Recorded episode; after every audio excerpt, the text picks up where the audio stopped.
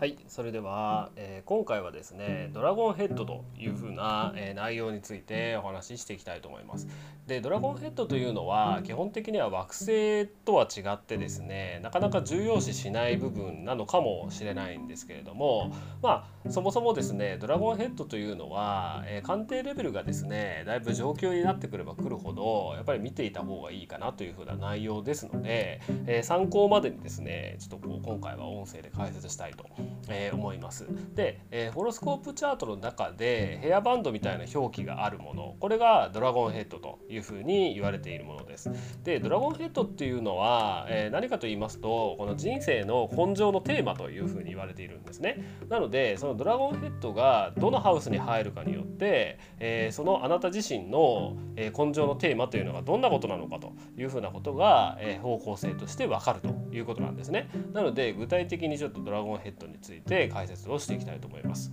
では1ハウスから12ハウスの場合について今回は音声をお話ししたいと思います。はい、でまず1ハウスのドラゴンヘッドということなんですけれども、えー、これは前世で学んだことっていうふうなものを、えー、根性で実践する傾向にあります人生の早い段階で自分の才能の方向性を把握できるとうな方が多いかと思います。物事の全体を見る力も当然ありますし、えー、ただまあ1ハウスというのはやっぱり自我が強いところがあります。なので他人に対する支配欲というのは強い部分があります。ですけれども他人の目を気にするというふうな一面つまり自分の評価というふうなところがまあ気になりすぎてしまうっていうふうなところがあるのでだから他人や世間を意識しすぎると、えー、なかなか身動きが取りづらいというふうなことがあるかなと思います。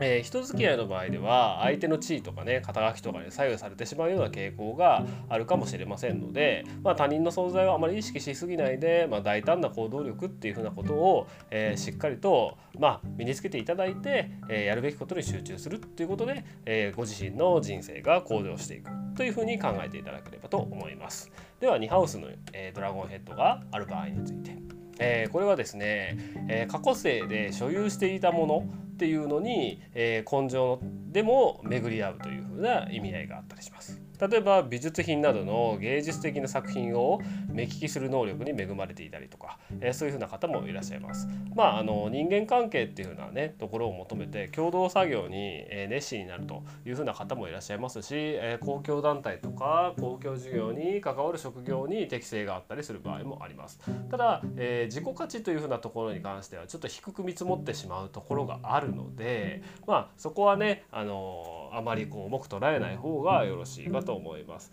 えー、他者を通して、まあ、成長しようというところがあります。なので相手の心を深読みしてまあ、無駄に警戒心を強めてしまうなんてこともありますので、まあ、気をつけていただきたいというところですね。ただあの金融には恵まれているんですけどちょっと浪費癖もあったりするんで無駄遣いには気をつけたりしやすい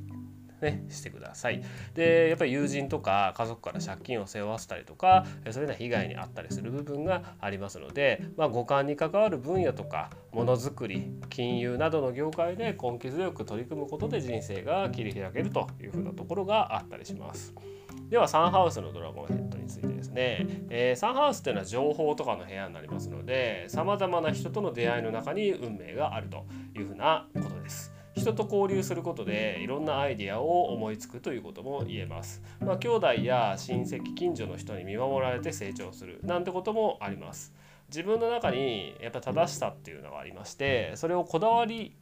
が強すぎるあまりにやっぱり他人に押し付けてしまうなんてこともあるかもしれないのでやっぱり他人には他人の考え方があるよということである程度の距離感を持つということもとても大事かと思いますね。はい、えー、あとは、えー、知性とかコミュニケーション能力というふうなことを活かせる環境に身を置くことで人生が向上してくるというふうにも言えてきます。まあ、固定観念を捨ててですね柔軟な考え方とか臨機応変な対応ができれば多くの人から尊敬されて頼りにされるようになるというふうなことも言えるかと思います。